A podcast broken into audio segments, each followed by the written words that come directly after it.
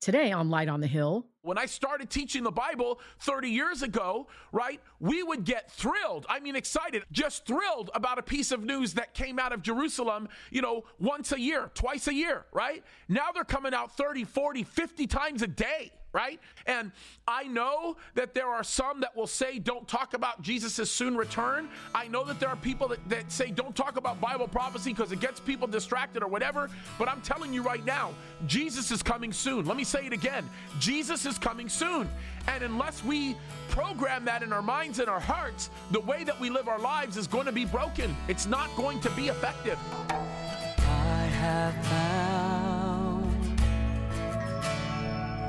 That peace only comes from you. I have found that joy only comes from you. Cause all I need is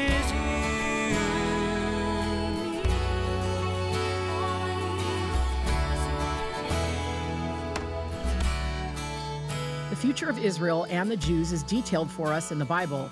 It would be a good idea for us to know what it says will come of them. Knowing this changes absolutely everything and could even change your life. Today on Light on the Hill, we'll take you to Zechariah chapter 13 and see God has something spectacular in store for the Jewish people. Just for the record, um, I really wanted to bring Zechariah chapter 11 and 12 and 13 together, but I felt the need to separate them so that I could give it the time that it deserved. And if I were to bundle two chapters together, I would have bundled 13 and 14. But again, this would be a two hour study if that was the case. And so um, I just felt the need to separate them, which is why this will be somewhat of a shorter study, but it, it gives us the foundation that we need. And what I am trying to do, if you guys have not captured it yet is I'm trying to establish the foundation of your knowledge of the Old Testament.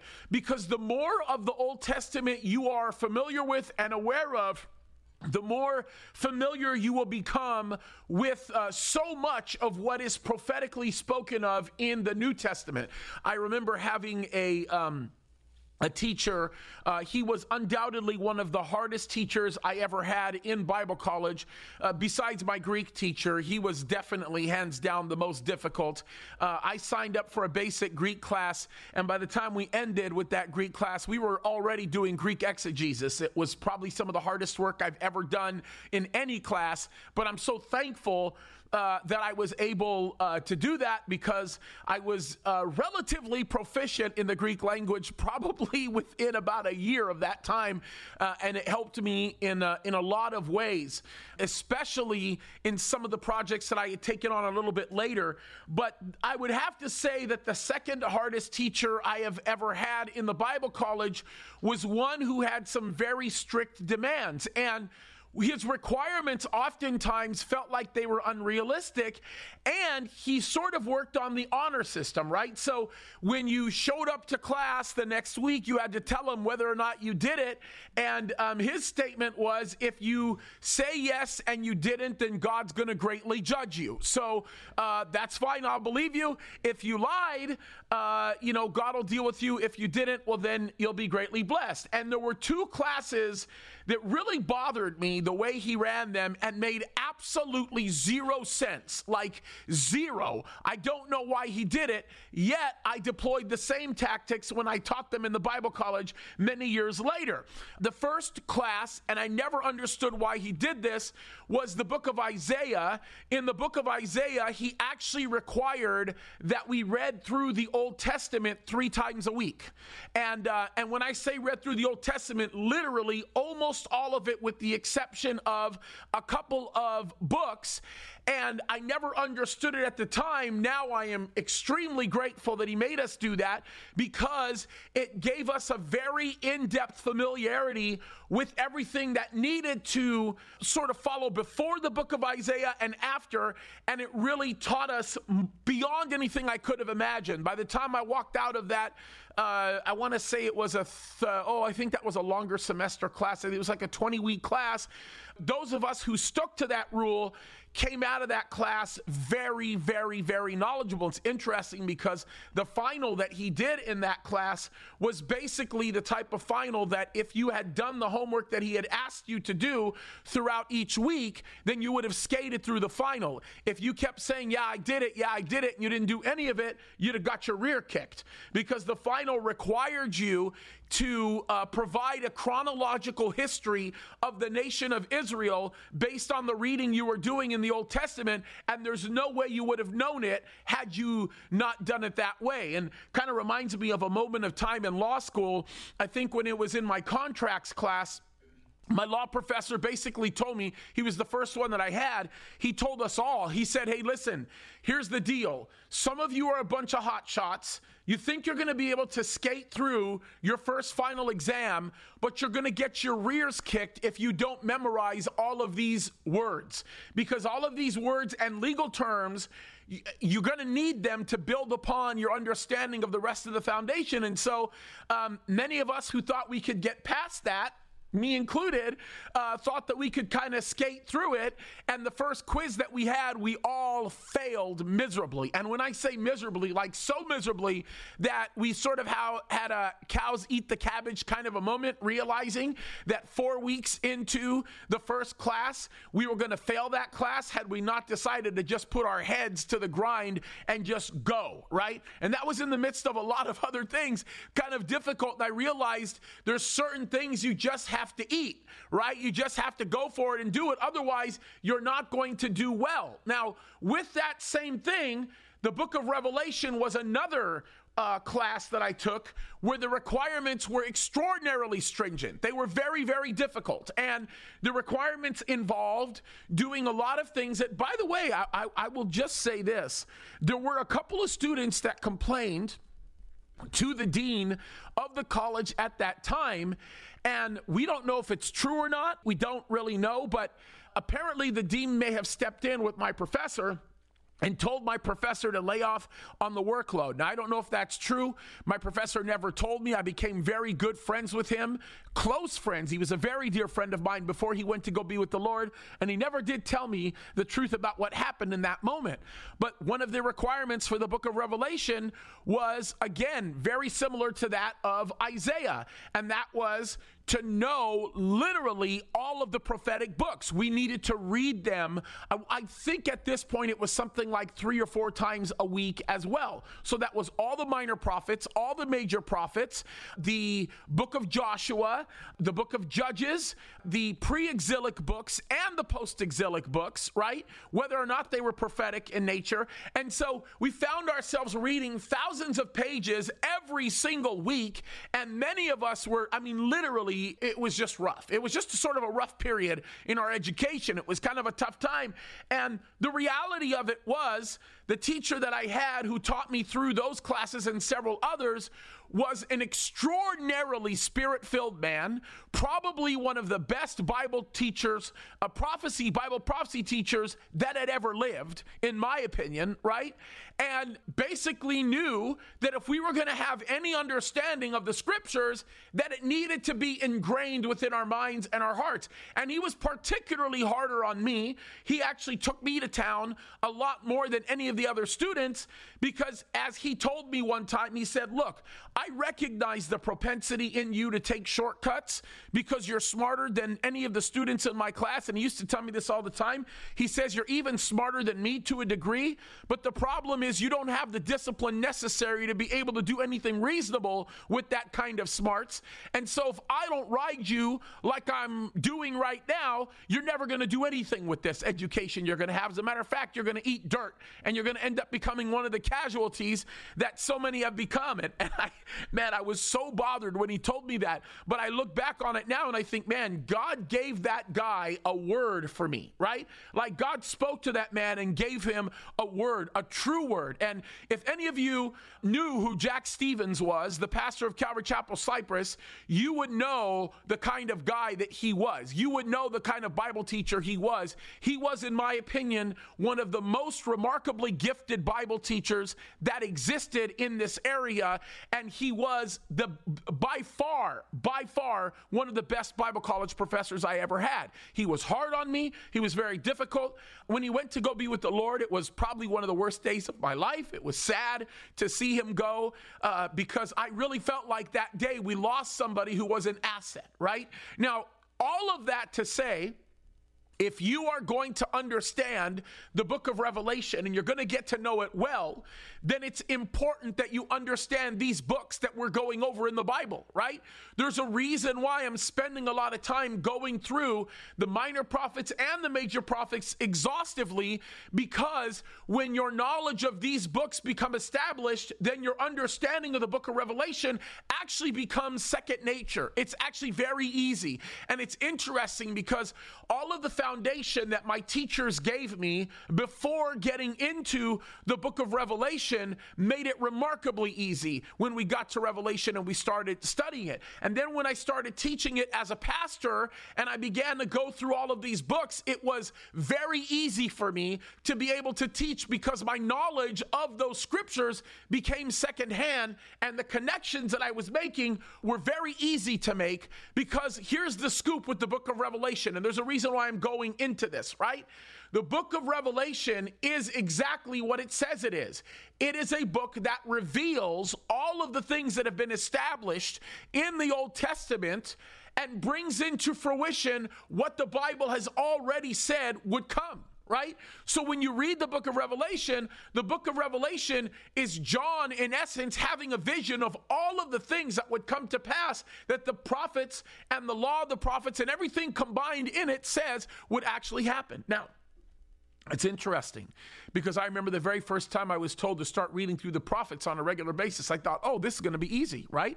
All I've got to do is read through the major prophets, read through the minor prophets. It's not a lot of people. I mean, you know, we're probably talking about two thirds of the of the Old Testament, maybe a little bit less than that. That's not that big of a deal until he began to explain who some of the prophets actually were in the Bible. He talked about Moses being one of the prophets, right? He talked about, of course, uh, the fact that David was very much a prophetic man. He spoke prophetically on a whole lot of levels, and he did. If you don't uh, believe that, you can go through a lot of the Psalms, which give us great prophetic utterance concerning things that Jesus was the fulfillment of, right? And there were many others that you would not conventionally think of as prophets who exercised the gift of prophecy in ways that were uniquely remarkable to the narrative given to us in the current time in which we live. Now, this becomes very valuable to me because in the time when I was in Bible college, when we're talking about the mid 90s, I graduated from high school in 1993 or four, I don't remember, 94, I think. I graduated from Bible college with my bachelor's degree in 96 because I was taking 30 some odd units a semester. I mean, it was, I was like hitting it really hard. And the one thing that my professor told us is he said, Your generation, pointing to me, he said, Your generation is going to see so much of the stuff that the Bible is talking talking about begin to come into fruition. And initially, when he told us this, I'm like, well, yeah, I just don't know how that's going to happen. That just doesn't make any kind of sense, right? And up until about 10 years ago, we were communicating that same message. Look, this stuff's going to happen. It's any point, it's any day.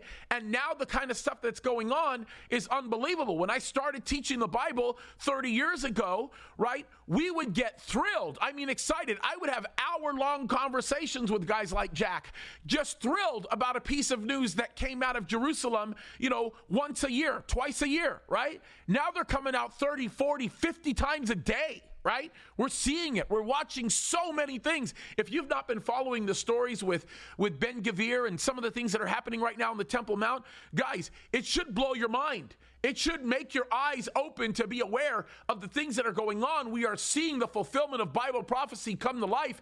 And I know that there are some that will say, don't talk about Jesus' soon return. I know that there are people that, that say, don't talk about Bible prophecy because it gets people distracted or whatever. But I'm telling you right now, Jesus is coming soon. Let me say it again Jesus is coming soon.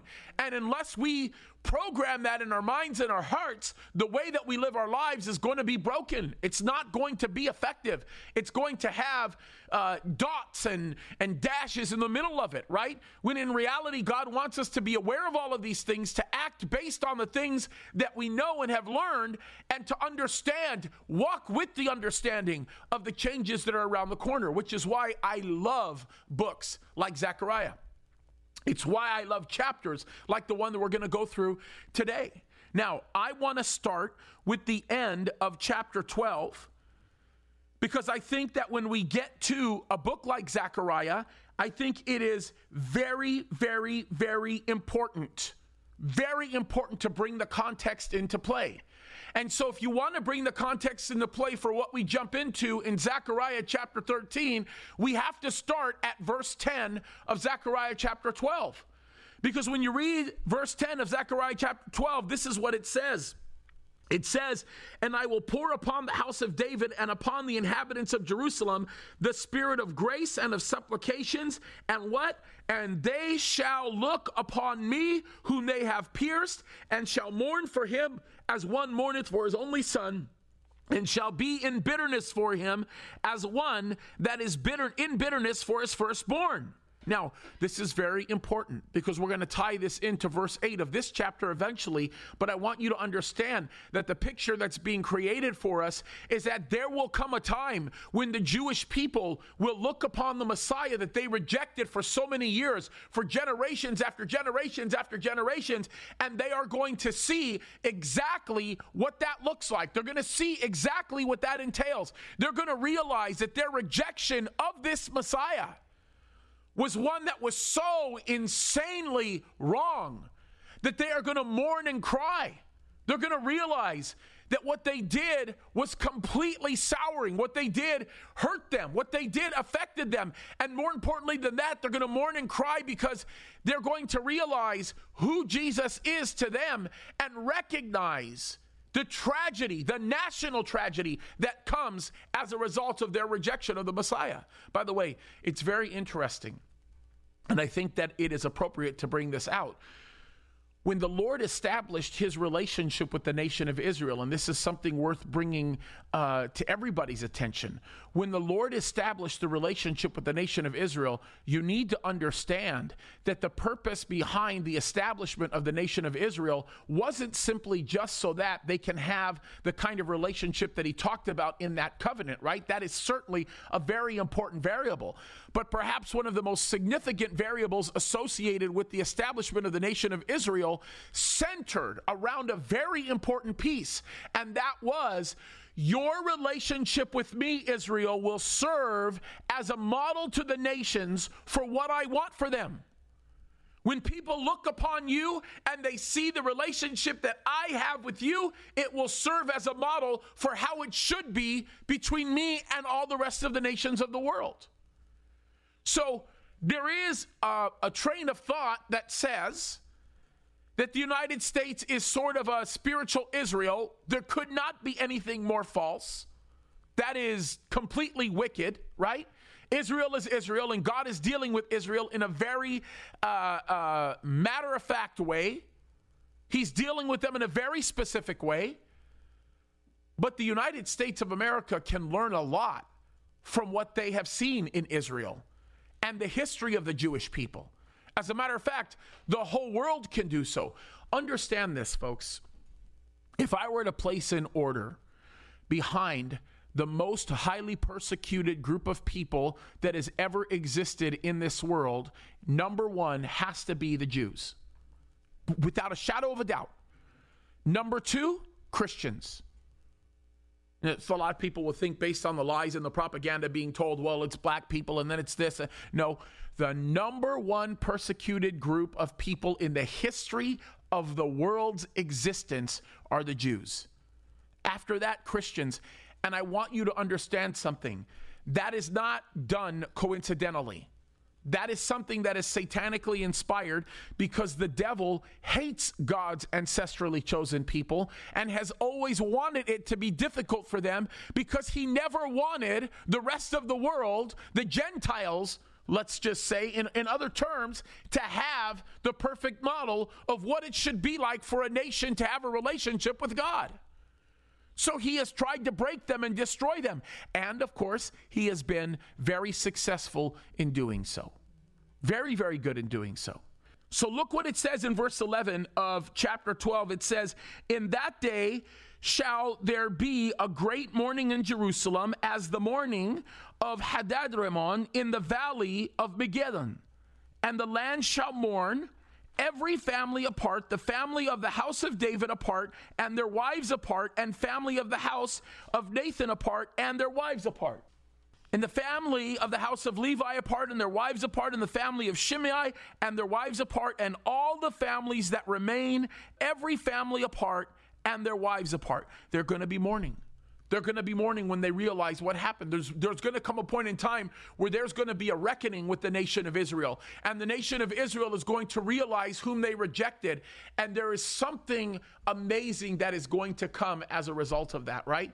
God is going to redeem the nation of Israel. God is going to bring them back into his fold. And God is going to bless them. And God is going to do something that is beyond our capacity to be able to comprehend or understand. And that is very important for us to to know. Now, as I have said before, if you are going to understand the book of Revelation, there is no way in the world you can do that without a solid understanding of the book of Zechariah. There's no way. Because so much of what the writings of the book of Revelation establish is, in essence, a revealing of that which is prophesied in, in, in the book of Zechariah. And, folks, let me just simply say this right now we are seeing a manifestation of it. We are. We are watching it take place. As you know, one of my dear friends, a man, by the way, who I have come to love and respect on a whole lot of levels. He's a very, very sweet man and somebody that I have developed a deep rooted love for. Dr. Hillel Newman, he is the consul general of Israel. Oftentimes, when I'm with him in a group setting and he's addressing anybody, uh, relating the situation in Israel, he talks about the book of Zechariah prophesying about a time when the children will run through the streets of Jerusalem in complete peace. And that he says that that time is now, that we're watching it now. We're watching so many of uh, Jewish children walking freely amongst the streets, and it's a fulfillment of Zechariah's prophecy. And I oftentimes like to tell him, You haven't seen anything yet. What you think is a fulfillment of Zechariah's prophecy hasn't happened yet. And as blessed as you think the Jews are to experience the restorative hand of God and to see the nation come back together and all of the things that we celebrate on a regular basis, you have not seen the blessing of God upon you and your people yet. What you say is a blessing from God right now isn't even scratching the surface of what God has in store for you and your people. God has something spectacular in store for the Jewish people. And he talks about it so clearly. The Bible talks about it so clearly. Pastor James Kaddis on Light on the Hill will be right back. Our present series is a study in the minor prophets. If you missed any part of it, log on to lightonthehillradio.com and click on radio show or listen through our Light on the Hill app. To find the app in the search bar, just type in Calvary Chapel Signal Hill. God is our wonderful provider here at Light on the Hill, and we continually look to him for guidance and provision. If you'd like to stand with us through either a one time donation or ongoing support, please visit lightonthehillradio.com or give through our Light on the Hill app. There is a lot going on right now in the prophetic realm, and we want to keep you informed. Pastor James releases daily videos at jameskaddis.com addressing the issues of the day from a biblical perspective. Visit jameskaddis.com for more. Again, we're in Zechariah chapter 13 today. Here's Pastor James with the first verse. Look at what it says in verse 1 of chapter 13. And it says, in that day, what day are we talking about? That time when Jesus uh, effectively is restored to the hearts of the Israelites, right?